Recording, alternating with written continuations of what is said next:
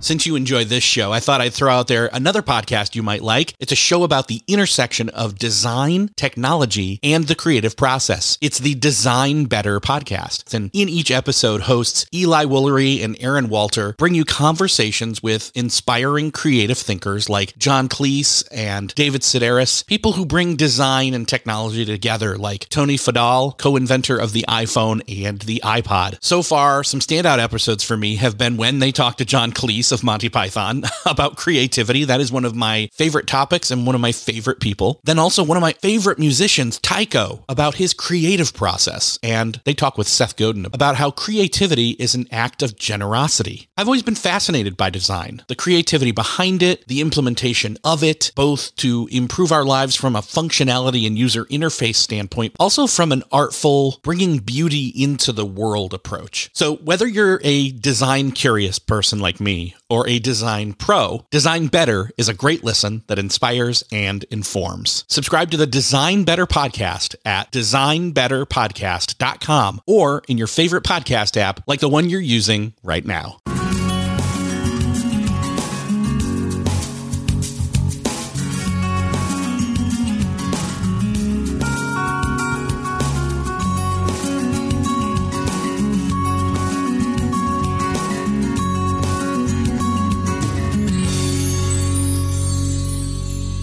Hello, and welcome to another episode of Beyond the To Do List. I am your host, Erik Fisher. This is the show where we talk to the people behind the productivity. In this case, we're talking with a productivityist. What does that mean? Well, I'll let Mike Vardy tell you once we get into the interview. But yes, this week I'm talking to Mike Vardy of productivityist.com. We talk a bit about what is productivity. We talk about ways to stop doing productivity and start being productive as well as how to determine when you have a need for a new tool and how to maybe test out that tool, as well as working on projects first and tasks second.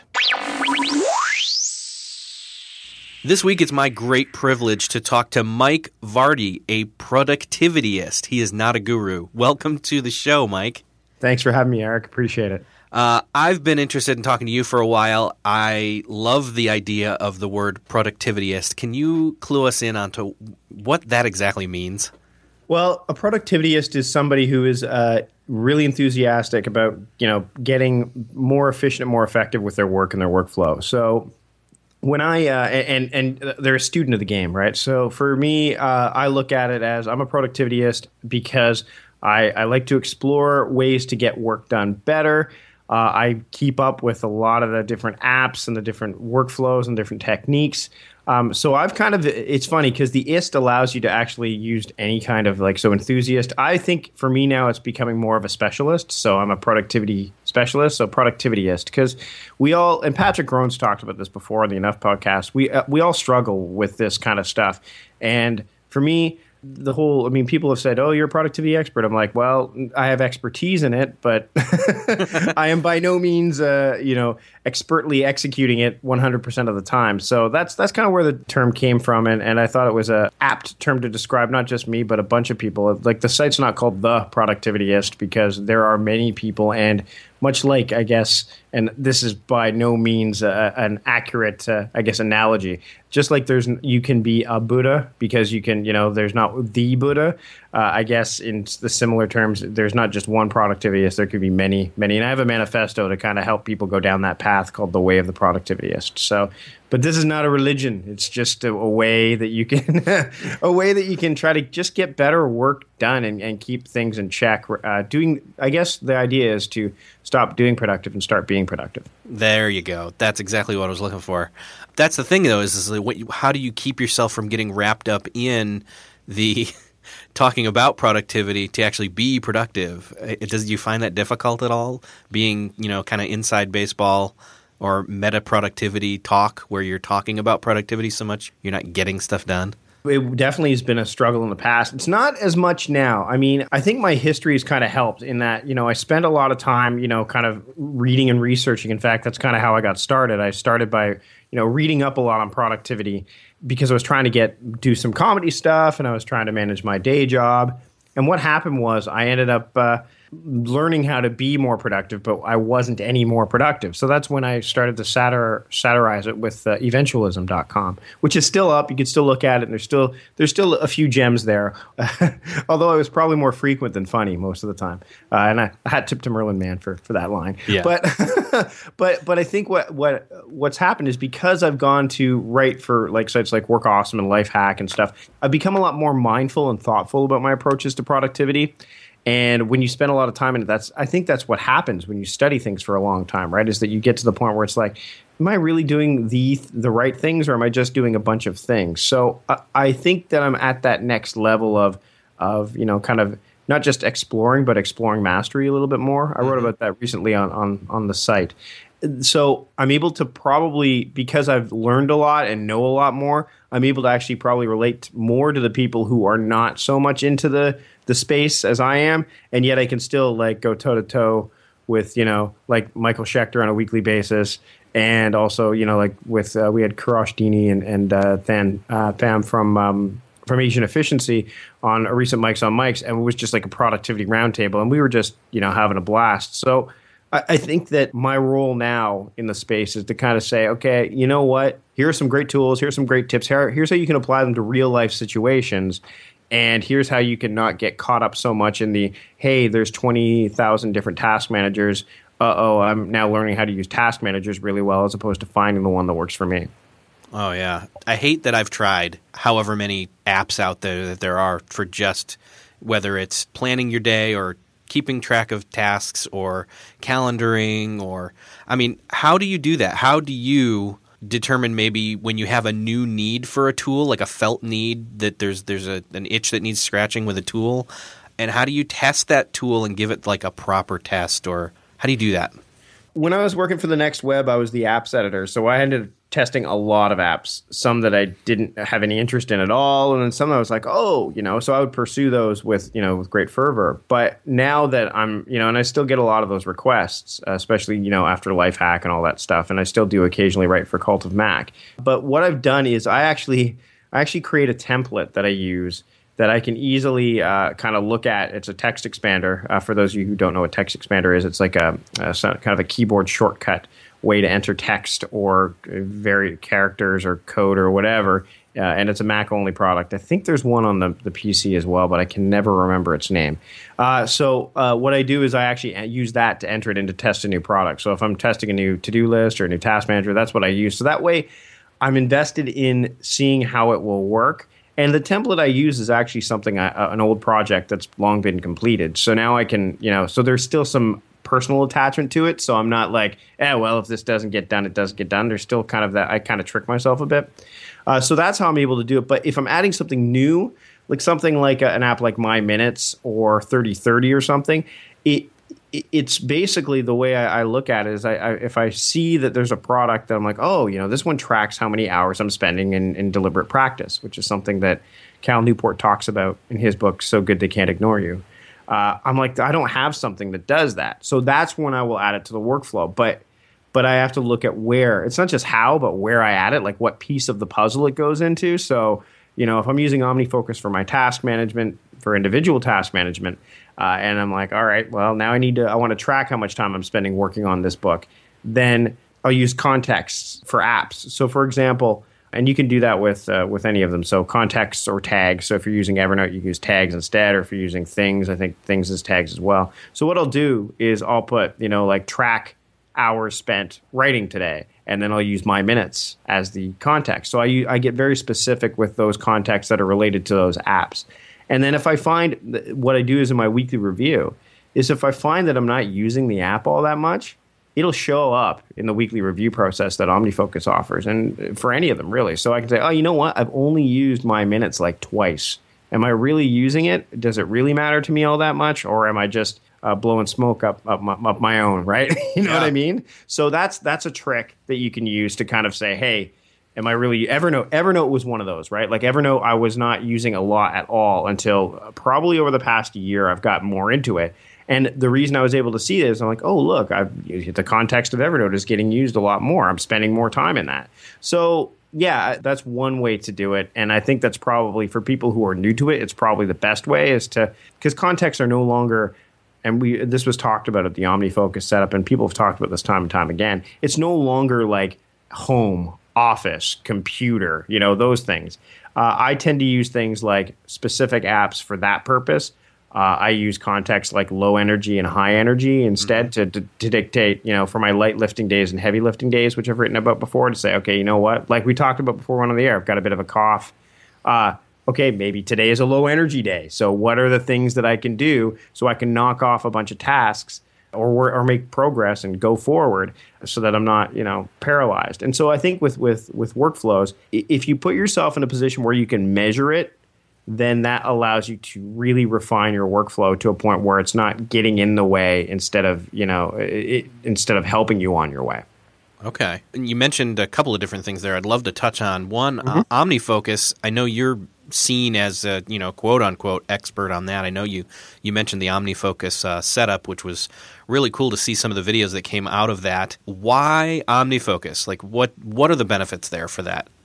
OmniFocus is one of those applications that is as powerful as you want it or need it to be but it can be as simple as as you want it. You don't really need to go in great guns, and I think that's one of the things that probably Evernote falls into this line too, where people go, "Wow, look how big it is! I can't use it." You know, like yeah. it's too much for me. But it's not. You know, I, I think that for me, one of the things that really appealed to me about OmniFocus, and I kept coming back to it. And actually, if you watch the panel discussion, uh, Chris from Omni, the Omni Group, uh, took me to task with uh, no pun intended with my uh, penchant for for switching task management apps. He goes, "You're you're known for switching," and I'm like, "Yeah, yeah, yeah, yeah." but the idea that their mobile apps have worked so well since the get go on iOS, and they all did one thing a little bit better than the other did. So the iPad version was fantastic for the weekly review and for forecasting. So you could go in, for those of you not familiar with OmniFocus, um, you can go in and, and, the weekly review process, which uh, uh, David Allen is, you know, a big like that's that's one of the key tenets of GTD. Like if you don't do the weekly review, then you're you know you're you're gonna fall down. So uh, what it has is has this option called review where you can go in and you can actually look at all the things, all the projects, all the, all the things you've got going on and go through them every week. So that way you're not, and you can set them up to be differently too. Like every day you can go through it every week. So that way you're not falling behind or falling off the wagon.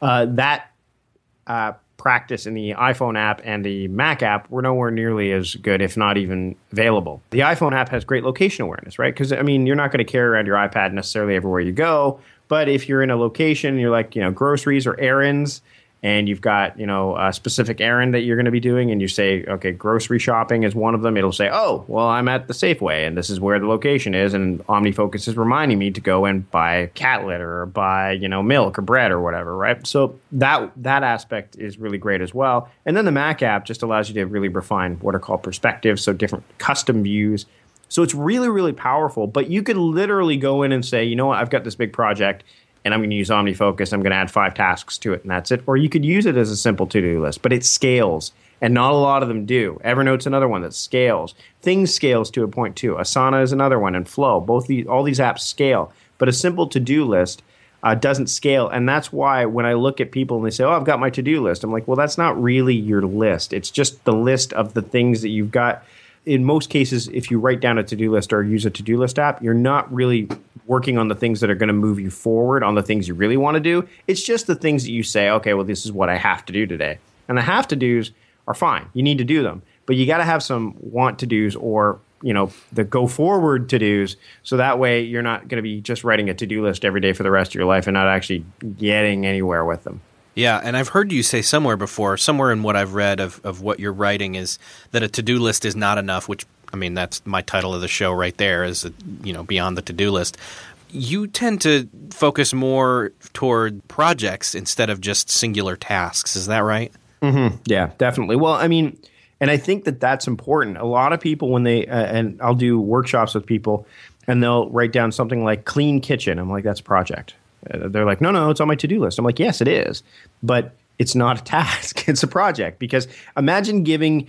Uh, I mean, I, I have kids. I have a two year old and an eight year old, and even my eight year old. If I say, "Can you clean the kitchen?" She's going to clean the kitchen the way she feels she needs to clean the kitchen, but she may miss the floor and may not wipe the counters and stuff. I'm like, well, I cleaned the kitchen. Well, but if you if you look at the clean kitchen as a project, you go, okay, well, what's involved with cleaning the kitchen?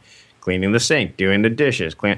I mean, that's what it is. So, in a lot of cases, what I ask people to do is when they write out their to do list, is I ask them to look at it and ask them to review it before they actually go on with their day and say, all right, are any of these things, do they have multiple steps? They do? Okay, grab another index card if that's what they're using, or grab another sheet of paper, or open up another, you know, text file or whatever they're using, and break down that into the into the steps.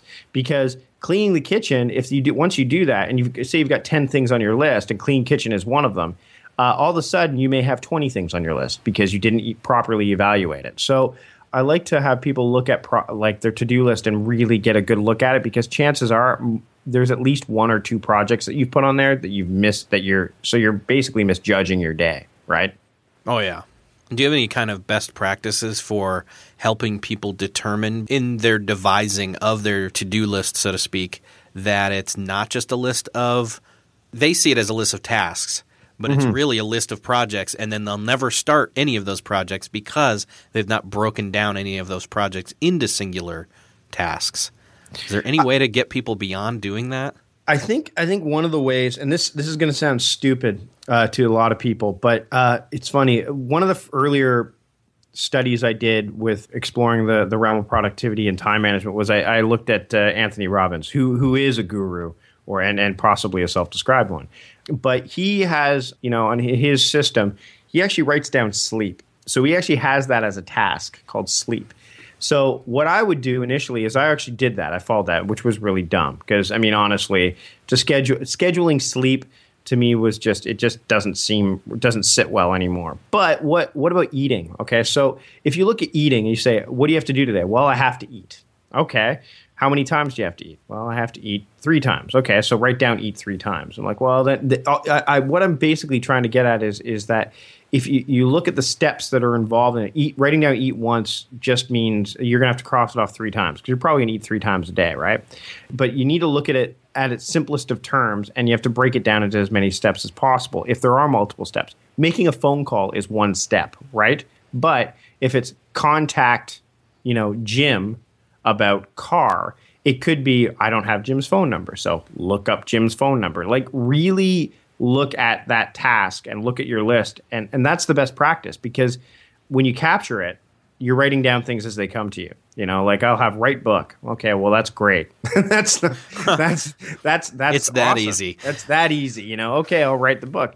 But you have to look at it and the th- the question you have to ask yourself is is that one step? Is this all i have is that the one step? And if someone says yeah write book is one step no it's not. I mean if the, then they're fooling themselves. So they really need to look at it and say, okay, is there multiple steps involved to do this one thing on my to do list? If there is, then it's not a task, it's a project. And one of the ways uh, that I suggest people do that is if they, there's two ways you can do it. One is you just, I put a P in a circle next to it if I realize it's a project, and then I'll create a separate list for it.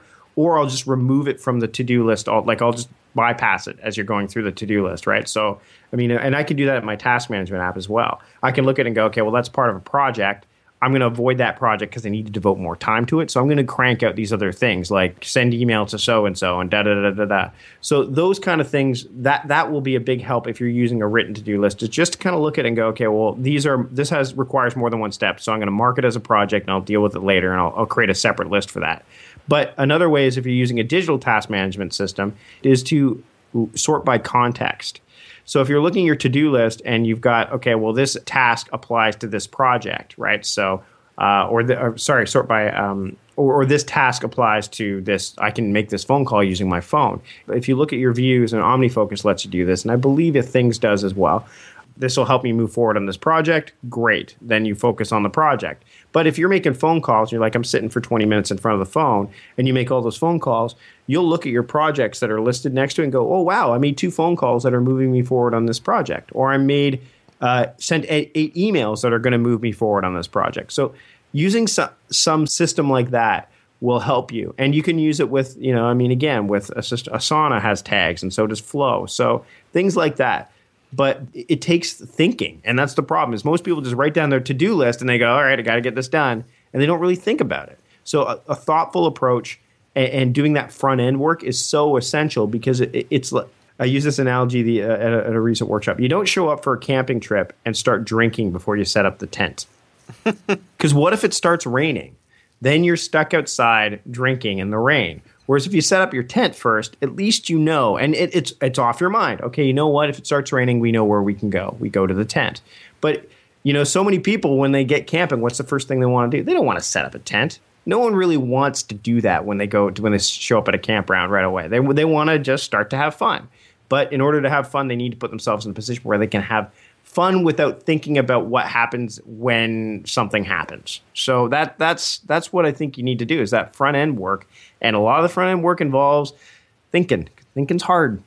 it, I've said that I think I tweeted this in the past couple of weeks where I had a day recently where I really didn't get much done but I sat and thought so much about the different things that needed to be done and organized it.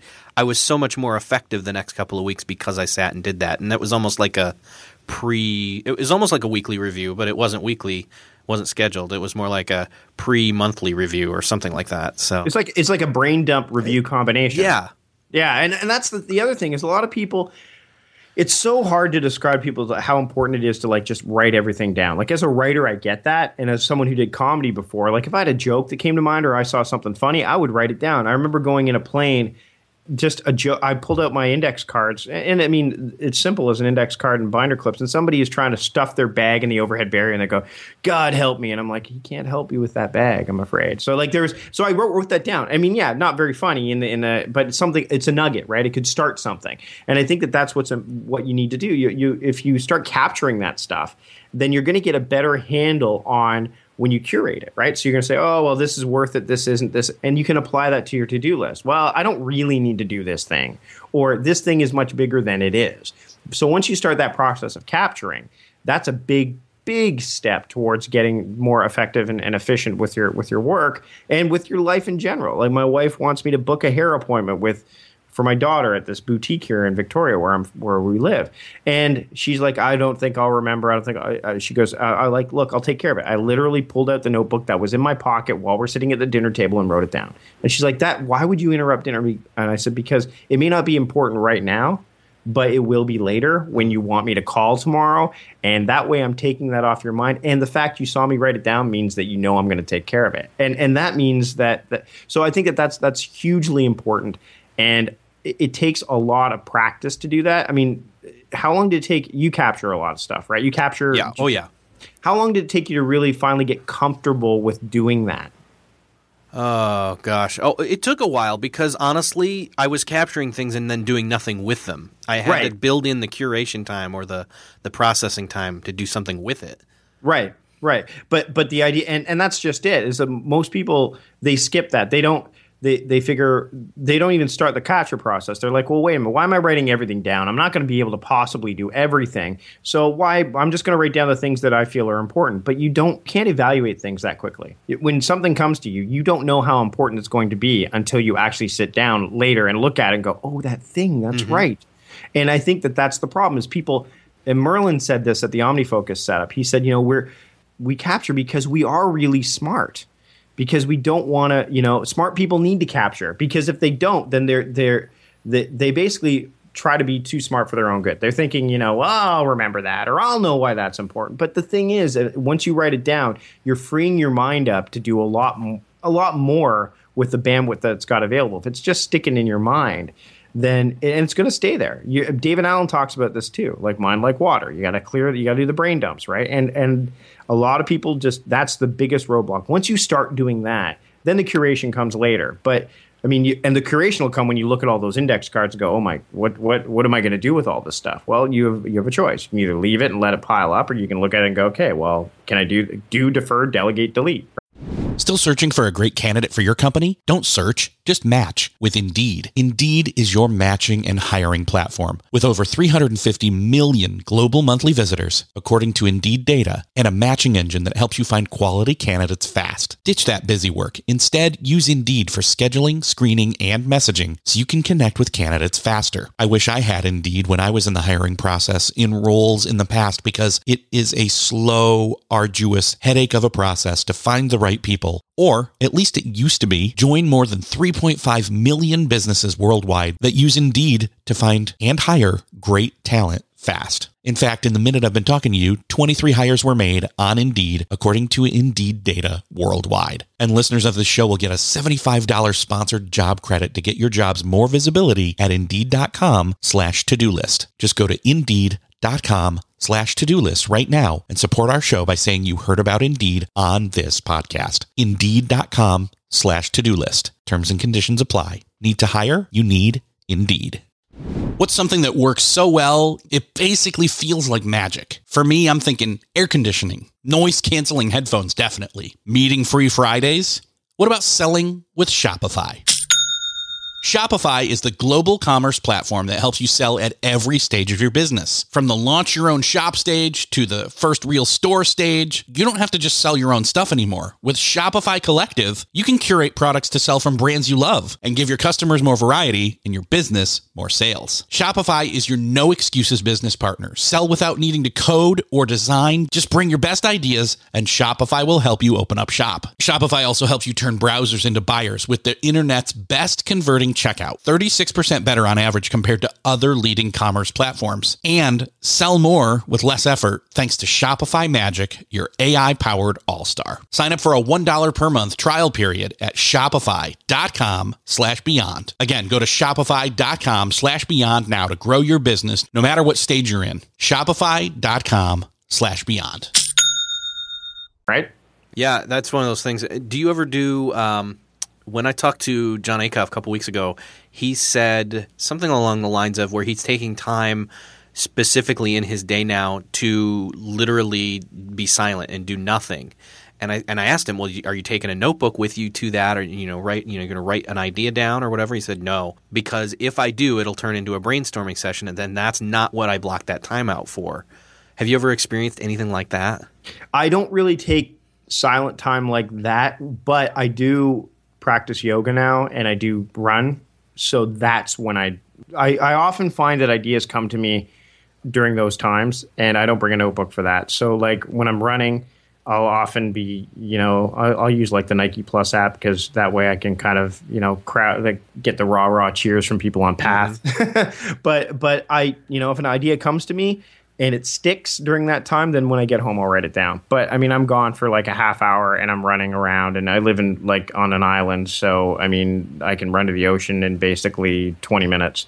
And so that's what I'll do is I'll run and I'll sit at the ocean. And I won't bring the notebook. And there's a time where I'll sit there and sit in front of the ocean for 15, 20 minutes. And that's just where, I mean, there's nothing better than doing blue sky thinking in front of an ocean, right? Like you're just oh, kind of sitting there. so, so, but those times, and same with yoga. Like, I mean, I do a video series at home and I'm, I'm practicing that. And, and there with yoga, it's like that meditation. You know, you notice it, it comes into your mind, you let it go. You notice it. You, if it, it's that old adage in, in that practice yeah. of if it if it comes if what's that that saying uh, if you love something let it go and if it was yours man it'll come back to you? Yep. that's what that's how i look at it. If if it comes back to me later then it's something that's really you know something that i'm really grasping and i want to want to foster. But that if i don't like john said and his new book is really good i've just started to dig into it um, Start, I think it's called, right? Yeah. Start. Uh, I've just started it. Uh, I haven't finished it yet. His, that's the sequel, I think. Yes. Like him, I, if I bring something to the table that it just becomes a crowded table, and I'm not, then then I'm sort of sullying the experience of the the run or the yoga practice. Okay. Now, kind of dipping into that whole, you know, theoretical or let's see here. I, I'm trying to figure out a way to go from yoga to willpower esoteric. Yeah, there you go. the, to be out there in that, it struck me as funny, and then completely kind of hit me on the head that, uh, that of course you would be. Uh, the Green Lantern. like when I saw you tweet the picture of the, the, the ring, and I thought, oh, that that just makes sense with what I've read about what you're doing, and you know all you, all the stuff. I was just like, okay. So I have to ask, how do you see willpower okay, explain what's a Green Lantern first off. In, in as little as you can say about it. I also I read I, I read Green Lantern. So. See, so I'm glad because you said what's a Green Lantern. I'm like, yes. So he does read it, or he knows because there isn't just one Green Lantern, right? Like that's that's a lot of people like. Well, isn't that the guy that Ryan Reynolds? He's the Green Lantern. I'm like, no, no, no, no, no, no. No, uh, no the uh, Green Lantern are they're a, they're a a corps of intergalactic space police uh, that are that, and basically they wield a ring. uh, that is uh, powered. That basically it's green, and green is the color of willpower. uh, In, Of this the spec- emotional spectrum. of the emotional spectrum, as opposed to which is weird because a lot of people go, "Isn't envy?" I'm like, "Shut up! No, it's not. It's willpower." No, that would be like that. That would be more like orange. So that's yeah, yeah, that's uh, yeah, avarice, and, and there's only one orange lantern. and I don't want to so. geek totally out all over no, no, all no, the no. Let's, let's stay away. here, but yeah, but but so so basically, um, I found, and it really came to light when I I, I was getting back into comic books uh, over the past couple years. And the Green Lantern really resonated with me because of the idea that willpower, and and I looked at the other, uh, the opposite of the emotional spectrum, which uh, you know, in this case, his archenemy, which would be Sinestro, and he's a Yellow Lantern, and Yellow Lantern's rings are powered by fear, and so the enemy, I mean, uh, when you look at it from the productivity expectation, from the, the whole idea of, of this, is that you know the reason we don't do a lot of the things that we really want to do that will move us forward, instead of you know like so we look at our to do list and go, well, I'll do these things, and that way I've you know I've done I've got things done, um, is because we're afraid. Because what happens if we do that thing? And it, it either gives us more work that we're either not ready for or that we are ready for but don't want to face. You know, like for example, me writing the book. You know, when I put the front nine out there, I'm like, oh boy, uh, it's yeah, I wrote the book, uh, but you know, I started writing the book. It's like, well, what if I get it done, no one likes it, or what if I what if it's not as good as as it could be. Or you know, so that's what fear comes in. It's like that lizard brain uh, aspect that Seth Godin talks about a lot, or the resistance that Steven Pressfield talks Yeah. about. Uh, so the Green Lantern, I've got like avatars of him all over the place. So I've got the ring that my kids got for me for for Christmas, uh, and my wife, my kids, and thanks to Michael Schechter for kind of saying, "Hey, here's the one that I think you should get," because Schechter's a jeweler and jewelers know these things. Uh, so I've got that. So I wear that when I'm writing, when I know that you know, hey, there, I could easily be distracted by the internet or hey why don't i go i mean i work from home so why don't i go watch tv for a bit so the willpower element is, a huge component to try to say okay you know what yeah i've got 20 things on my list that need to be done today but what are the most important and what's going to take the most willpower to get done you know like the, the guest post for huffington post again because you know well what if they don't like it or what if they so that's kind of where willpower comes into play for me with this stuff. And it's the same thing with doing that front end work, right? And all the stuff I was talking about earlier. It takes willpower to push through that because the reward at the end is going to be, you know, so much, it's going to allow you to do so much more. Uh, whereas if you're fearful, then all you're going to be doing is, you know, basically being held back. So that's that's the idea behind the Green Lantern when it comes to this stuff. I'm a big visual touchstone kind of person. I've got the beat resistance thing that Steven Pressfield talks about, the placard on my desk. I've got a again comic book reference. I've got the Vision, who's from Marvel, and he's a, bobblehead that's on my desk, and I use that as a, a means of going, okay, you know, what is my vision? What do I really, you know, my vision statement kind of stuff. And then I've got uh, again just another Green Lantern thing, and I've got a picture of my kids on my desk as well to remind me why I'm really doing all this stuff because I want to show my kids, hey, you can do what you love to do, make a living at it, and make you know as little compromise as possible. So the the but the Green Lantern, I even wear the Green Lantern ring when I'm running sometimes because sometimes you get to a point where it's like, oh, I shouldn't run anymore, or I don't really want to run. Yeah, but you know what?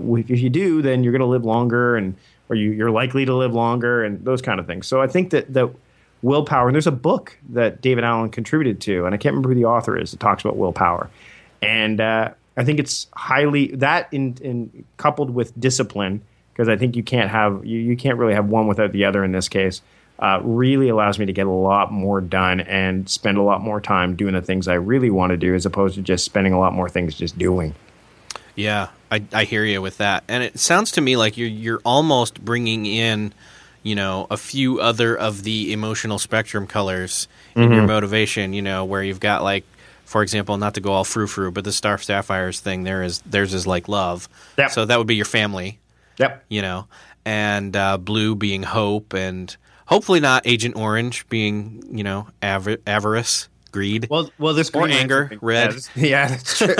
well, you know what though? but I they mean- can be good motivators once in a while, and that's the weird. That's the good thing. I mean, it's it's a spectrum. So Yeah, yeah, absolutely. And and it's it's interesting because uh, one of the things that I, I felt by doing this, and I've done a couple talks where, um, and Chris Brogan did a talk at World Domination Summit last year where he got into the superhero stuff and he talked about you know finding your superpower, and I was right into that talk because I'm like, yes, yes, you know, and and and I think that when what people need if they're not in this space is something that they can relate to. And it's hard for people to relate to technology and contexts and gtd and stuff like that when they they've not really read it. I mean gtd is not a it's not a tough book to read uh, in terms of length but it's a tough book to read if you're not if you if you go into it and you're and it's not that you're not ready to read it but that you don't really you, you it's hard it's a hard message for you to read right? You know, it's like, oh, you know, he's right, he's right, he's right. And so what's easier to do? Well, it's easier to put the book down and go back to what you were doing as opposed to keeping on, keeping on. And the thing about that book too, just like the thing about, you know, wearing my ring or, you know, reading up on on and the evolution of productivity, the productivity space in general, is it's becoming different every it's evolving every time you read it. So every time you read getting things done, you're going to get a different message out of it. Every time you you look at a at a uh, at an application, you're going to go, "Hey, what can I do with this application that's going to work for me?" So, I mean, when I did the Evernote beer cellar post, I had a lot of people going, "Wow, I didn't know it could do that." Well, yeah, it could do whatever you. I mean, there's so many things you can do with these things. OmniFocus, the whole idea of adding recipes from this app on the iPad called Basil to OmniFocus to say, "Hey, look, here's the recipe. I've titled the, the task." Wednesday, and the name of the recipe is this. So now on Wednesday, I know this is what I'm cooking, and here it is, the link to it, and it opens it up, and I go, there's the recipe. And people are like, well, that's stupid. Why don't you just write out a meal plan? I'm like, well, because then I go to one place where I know, hey, okay, what's today? Today is Wednesday. Oh, I have to do this and this and this. Uh, this will move these things forward. Oh, right, dinner because you can when you're in a, state of flow or you're in a i mean you can forget things like that so i'm you know i use the tools to help me be be better and i think that that's what a lot of people look at they go wow that i didn't really realize it could be used for that. Well it could be used for whatever you want. I, if someone asks me and i'm sure if they ask you this too what's the best to-do list manager? What's the best task manager? You go well i don't know. Because you don't it's going to be subjective it's a completely subjective question. You don't know how every person's work habits are going to be. You don't know if they're an analog or a digital person. So i think that if you can bring back some touchstones like the green lantern thing i said you know who's the enemy of green lantern? Like five hands went up and one person shouted sinestro fear! And i'm like i'm like oh okay I, I found a i found something i can i can relate to. And the whole camping thing and stuff if you can find those those relatables, those real life kind of like, hey, everyone goes camping, or a lot of people go camping, or there's a lot of comic book nerds out there. Uh, then you can really bring home the the idea of that. Hey, look, if you if you do this front end work, if you use this notebook, if you use this application, you can have a better life. Not just better work, but a better life because you're putting yourself in a position to do so. that's one of the things I've tried to get across to people as as hope and you just basically did said it bluntly is this this is what this is all about. I mean, the show's called Beyond the To-Do List for a point. It's not just about listing off tasks. And It's not just about even having the projects listed and even done. It's that once the stuff's done, like what's the point after that? Like what are what's the end goal? What are we aiming at here with all this? And that's the point is is to have a better life. Like do better work, be happier, do things that you enjoy and you do all those by being as structured or as organized in your own style and functioning at that you know at that higher or better or whatever level that you need to do. And, and again you put it great with latching onto whatever you need to do to do that what whatever tool that's your style whatever methodology whatever you know flow whatever you want to call it that that's that's real the approach has to be uniquely yours. You need to be a student of you and know you well enough and some people maybe need to take more time and do a little more of that first before applying you know okay i'm going to use this tool because mike and Erik said so. Well, and it's uh, Patrick Rhone wrote a great post called "The Best Upgrade Is You," and uh, when I talked about on my my recent post about exploring uh, productivity and exploring mastery, a new new approach to it, uh, he's right. And, and the thing is, there's nothing more frustrating for me than to say when someone gets through their to do list, what do they do with it? Well, what do you, the most often they'll make their next to do list. Like that's all they'll do. They'll be like, okay, well, I've got all this stuff done, so I can add more to it. In, instead of saying, oh wow, like I got this stuff done. Now, what else is really important that I need to do? Because most people, when they write down their to do list for the day, it's it's often the urgent stuff. Like they don't do a priority matrix stuff, or they don't use an app like Eisenhower and say, okay, well, what do I need to do and what don't I? I mean, that's that's a building block I start with people with as well. I'm like, okay, if you're having problems with your to do list, write down go into either go to eisenhower.me and use that app or get an iphone and use it that way or or just write you know do the quadrants on on a piece of paper and do it Right. that way right the other thing is is that I mean, I know David Allen will say, and he said this. He says it's a systematic approach. Take what you want from GTD and use it, and throw away what you don't. Uh, some people can't deal with the whole idea that calendars are meant for date specific actions or appointments. Some people need to schedule time. Some people need to use their calendar, and that's fine. I don't do that. I don't necessarily recommend that people do that, but I'm all for people scheduling time for themselves if that's what they need to do. If they say, you know, I'm going to block out two hours from 9 to 11 for my own time, I'm, I'm going to do that. So make it your own, but put a system in place because when you have a framework or a structure you can go to, it's your touchstone. It's the thing that says, okay, th- that's your anchor. It's it's the thing you go, okay, you know what? I'm floating out to sea. I'm, I'm you know, I'm, I'm losing my way let's go back to my system. Oh, hmm. okay, this is what I've got. I know that no matter what, between one and three today, I'm going to be, you know, doing my own blue sky stuff, or I'm going to be you know, having a meeting with myself, or you know what, no matter what, I know I'm going to check email second. I'm going to do my most important task first. As simple or as complex as you need your your your your structure to be, you have to have it because if you don't, then you're going to be twisting in the wind more often than not. When you twist in the wind, you end up going places you don't really want to go. Oh yeah, that actually is a good segue. Maybe back into when you talked about being sick or having low energy. That's one of those instances where got your anchor. It helps you to have Plan B. awareness. I mean, this is all about awareness, right? Like when you when the reason you're capturing is because you want to be aware of the task when you need to be aware of it. You you know, the reason you have the system in the structure is because you want to be aware of of that stuff when you're no matter where you are and no matter what situation you're in.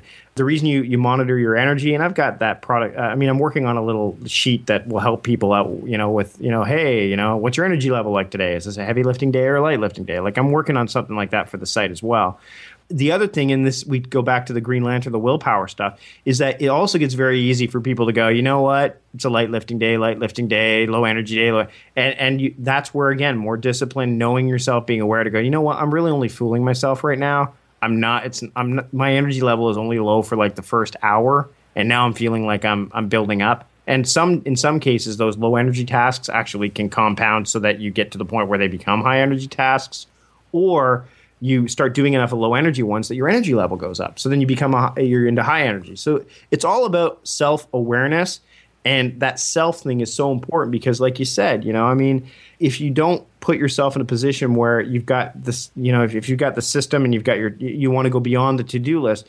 The only way you can go beyond is if you know where you really want to go. And if you don't know where you really want to go, then you're not really self aware. You're just basically, you know, your Pavlov's dog, right? Yeah. Now we're talking high energy and low energy tasks. For somebody who's maybe never heard those terms before, what are some examples that fit in those categories? again subjective to a point because I can say, you know, email for me is a low energy task, but for somebody who works in customer service or a community manager, they may be high energy tasks. In fact, some emails may be low energy and some emails may be high energy, which is why I like using those as context as opposed to email as a context because uh, I can check. I mean, where can I send email from? I can send it from an app like Close, which I use, or I can send it from my iPhone, my iPad, whatever. So, I mean, some emails will take very little energy, you know, like um, those simple thank you or yes emails, which I'm not a fan of, but. Uh, you know, and, and then the other ones, which is like, hey, you know, I want to do an interview with you. Can you look at your schedule and tell me what time? Okay, well, that might be a bit high energy because I need to be really into the awareness of where my day is going and stuff like that. Uh, or, you know, that would be an example of, of one that could be low or high. Another low, I mean, low energy task, take out the garbage. Let's see, around the house. Uh, you know, like uh, water the plants, things like that. Those are low energy, and those are also ones that, again, they propel you forward. They're like, okay, well, that's done, that's done, that's done. High energy would be like if you do this, write blog post or work on taxes. You know, like assemble receipts or, or something like that. Like, so it's going to be subjective. But the thing is, anything that you feel is going to be, no pun intended, taxing. The more taxing it is, the higher, more high energy it is. The the the less impactful it's going to be in terms of draining you then it's low energy. And again in some cases it's going to be the day of the week that dictates it. For example i'm a stay-at-home dad. So tuesdays and wednesdays are the days that i'm home with my son And if you ask me to do a heavy lifting task on that day, I'm going to tell you that there's not a chance I'm going to be able to do it during that day. So that also dictates when I do high energy and low energy tasks. I'll do a lot of email checking and a lot of social media stuff on Tuesdays and Wednesdays when my son's playing or whatever because that's the kind of day and I can afford the interruption. That's another thing too. I guess high energy tasks you want to be as disrupt least disruptive situation as possible. Least and disruptions and distractions are very different. I think that with low energy tasks, if you're in the middle of an email and the phone rings, or your kid falls down, or someone you know picks calls you at the office, or you know sends you an IM, you can afford to be interrupted and not go, oh, I have to work the energy to back up to complete this task. That's a good point. And even willpower comes in right there. Like it suddenly mm-hmm. some you know there's a task that is urgent and it's important and it's a day where you have low energy. Well, suddenly you've got to just fake yourself in I mean, hopefully you have the ability to kick in your willpower, but sometimes you've just got to fake it because ultimately you you know your priority and it and whatever it is really is in the context of its priority, urgent and it's important. But ultimately, so. yeah, ultimately, you know, those situations should be as rare as possible. And if right. you do the front end work, then they will be. Like people, that's it. Oh, I have so much that has to get done today. I'm like, well, why does it have to get done today? Well, because it's due today. Okay, well, why why wasn't it done before? right. Well, because what a lot of people will do, and I mean, the every day should be a due date, D O date for for important stuff, right? Should, you should be making marked progress towards that that important task and that way it doesn't become urgent and important. It just become it stays in that not urgent and important zone because the problem is if so many things get to urgent and important, and sometimes it's not going to be you that dictates that either. Sometimes it's going to be your boss. Sometimes it's going to be you know your family. Sometimes those things are going to happen. But the ones you have control over, if you can mitigate those to keep them going forward on them regularly, and don't write down, okay, well, it's due on April 15th, and on April 14th, you're like, uh oh, it's due tomorrow. You know, I mean, and that's why I don't like putting due dates on things. In my task management application, I use uh, primarily use start dates. Things like taking out the garbage, I'll put that as a due date because that's, you know, I know the garbage goes out on this date. But for most things, I'll do start dates. And that way I'm making marked progress. And I don't use the calendar to say, okay, this project or this milestone is due on, you know, it's due on this date if anything, and I've talked to somebody about this because uh, they're like, well, I have milestones and it's due on April 15th. I go, just put the name of the thing on the 15th and make it an all day thing. Don't put do, just put milestone blank, you know, and, and try to try to trick your brain into going, you know, okay, well, I'm not going to have to. That's this is not the absolute last day. Plus, it's a project, anyways. So you've got other tasks that you've been doing that are going to make progress towards it. So yeah, I mean that's that's the tricky part too. Is is the whole idea of you know like hey, uh, you know how do I keep making progress on these things? And that's why a to do list you have to go beyond the to do list, like you said, because if you do, if you stick with the to do list alone, you're going to end up having a lot more urgent and important tasks as opposed to necessarily important and urgent tasks, right? Yeah, I'm glad you referenced. Uh, doing the, the front end work because I'd love to jump in and talk a little bit about the front nine so I know was, a bit. I, I, know a bit about it. So. Okay, uh, there, there's a book there. Somebody's written a book about this called "The Front Nine by Mike Vardy, which is you. What can you tell us about? What was your inspiration for writing the book? And can you give us a brief overview? Because I've read it, I love it, and I want other people to buy it. So there's my endorsement. Perfect, perfect. That that blurb is going on the back. It's got to go on Amazon and Goodreads too. Although, does it matter now? You know what? Amazon I, and Goodreads are both the same now. I think so. Uh, well, put it on one, and there you go. And honestly, I'm I'm writing myself a note to make sure I've given it an, a five star review on Amazon. Yeah, so. that's that's an, that's an urgent and important task. Yes. By the way. um, so the front nine basically is a it's called the front nine. How to start the year you want anytime you want. And the word year can be interchangeable here. Like uh, it's funny because when a lot of people, are, you know, when David Allen says, "Oh, it's a systematic approach," and most people for GTD say, "Oh, you have to follow it by the letter of the law." Same thing with the the the practical applications. Mine is more of a why to book than a how to book, anyways. I, I, talk about the different things that you can do, but I don't say here's how exactly how you can have the year you want because there's going to be you know I, I, talked about you know there's there's three components in the book. And again it could be how to start the project you want anytime you want or how to start making progress towards the goal you want anytime you want. So i taught the book's breaking down broken down into three different areas the drive the fairway and the green and you mean Jon's book, The Start, is is got a lot of you know ideas about you know just start. Well, the drive in, in my book, I talk about you know there's different ways. Like a, uh, when you're and I use the golf analogy a lot, which which makes it accessible for a lot of people who aren't into productivity and also for businessmen who golf.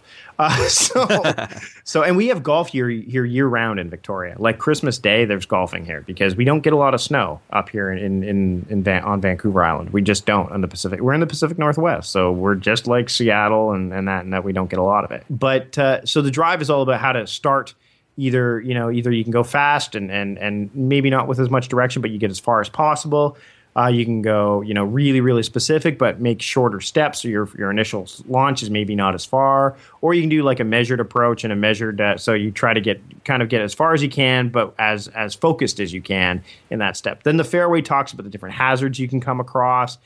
Uh, how to get around them, what tools you can use, like, you know, and, and, then the green is about the short game, which in the game of golf is what most golfers struggle with. And in life, the finish of a project, I'm sure you can attest to this as much as I can. It's the toughest part because there's the fine tuning, there's the actual getting done. There's, I mean, the book in of itself was an example of like, oh boy, it's almost done. Oh, you know, I'll, I'll, go do something else really quickly. Like, you know, it's that that again the fear of like, oh, when it's done, now what do I do? Or now what happens with it?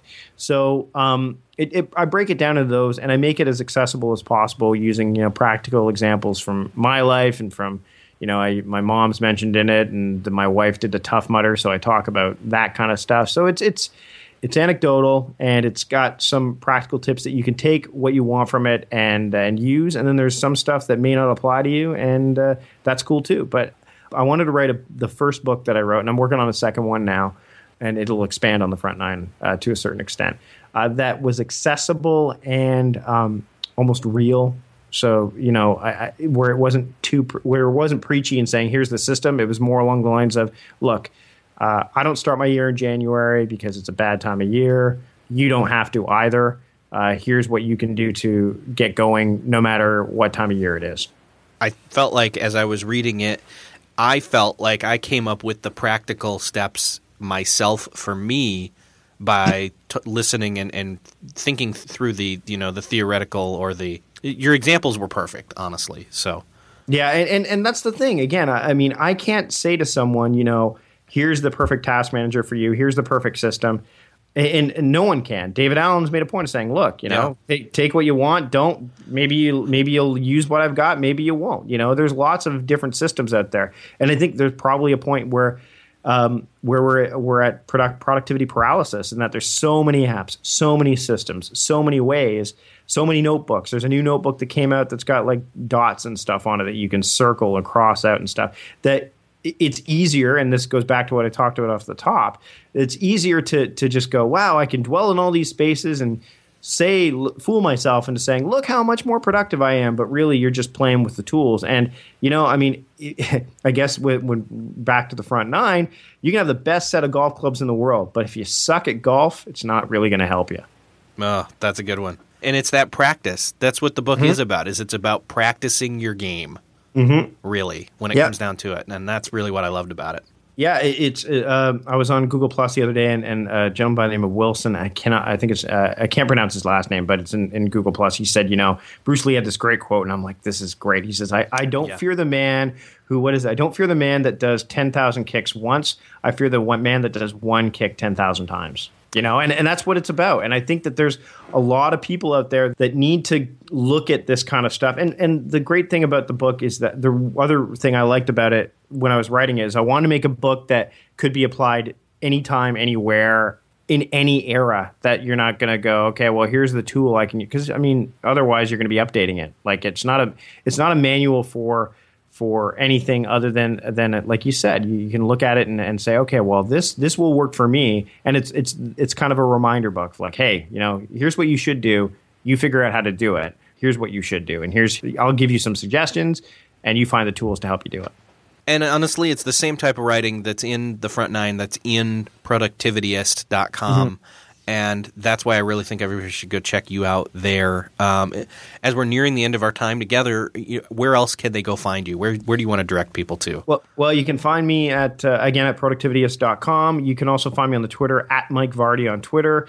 And also the podcast Mike's on Mics that I do with Michael Schechter of A Better Mess. We're uh, at mikesonmics.com. So that's Mike's the name and then on M I C S because we're on microphones.com.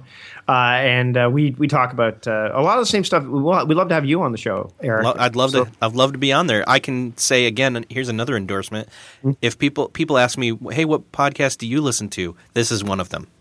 Awesome, awesome. So- Yeah, we're we're really excited. We've got uh, a lot of great guests, and then I'm going to be uh, for those that are in the in the west coast of Canada that are listening to this, or even the, in the Pacific Northwest, Seattle and stuff. There's a event coming up uh, the first uh, first week of May. So basically, right after this, uh, I'll I'll be doing this basically probably as a lot of people are listening to this. Yeah. Uh, social media camp. Uh, you can go to socialmediacamp.ca and I'll be speaking on the uh, the Tuesday on the social media slash productivity balancing act, which I think is a huge topic that a lot of people struggle with. So that one will have a bit of how to in it, but more again the yeah I'm, I'm I've become more my my approach to productivity like we talked about is more mindful and thoughtful than ever before. So whenever you read my stuff or hear me speak, you're going to get a lot of that stuff. Excellent. Well, again, Mike, thank you so much for being on the show, and it's been awesome having you. Thanks for having me. I really appreciate it. I'm so glad that you know that there's a Green Lantern, not the Green Lantern. Too. That's that made my day. That made my day. Just don't call me a poozer. not a chance. Thanks again to Mike Vardy for stopping by. Don't forget to check out productivityist.com, something that he did not mention because we recorded this before he mentioned it online. Pre-orders are now available for the Productivityist workbook. It's only 5 bucks and I've pre-ordered. So, there's your endorsement. Go to productivityist.com. You'll see the link right there for the Productivityist workbook. You can order it for $5 from what I'm reading, it's going to be well worth it, especially based on blog writing and the front nine, as we mentioned in the episode. Make sure to check those out. Check out productivityist.com and make sure to tweet Mike at Mike Vardy on Twitter and myself at Erik with a K, the letter J, F I S H E R. Let us know how you enjoyed this episode and what you got out of it.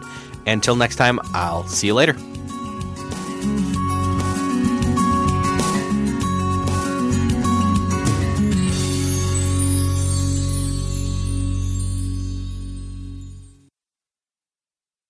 Beyond the To Do List is a proud member of Noodle Mix Network at noodle.mx.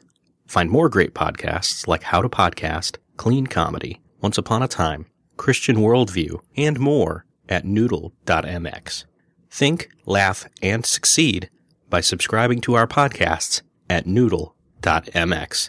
Hey, thanks for listening to the end. If you're looking for a show to start helping you apply these productivity lessons on your business, check out Millionaire University. It's real lessons from real entrepreneurs teaching you what you need to know to improve your business or start one if you've been putting it off. It covers all aspects of business from starting, marketing, growing, managing, and everything in between, wearing all the hats. And as an added bonus, I am conducting a number of those conversations, those interviews. So you'll fit right in. Again, that's Millionaire University. Just search for it in Apple Podcasts, Spotify, or wherever you're listening to this podcast.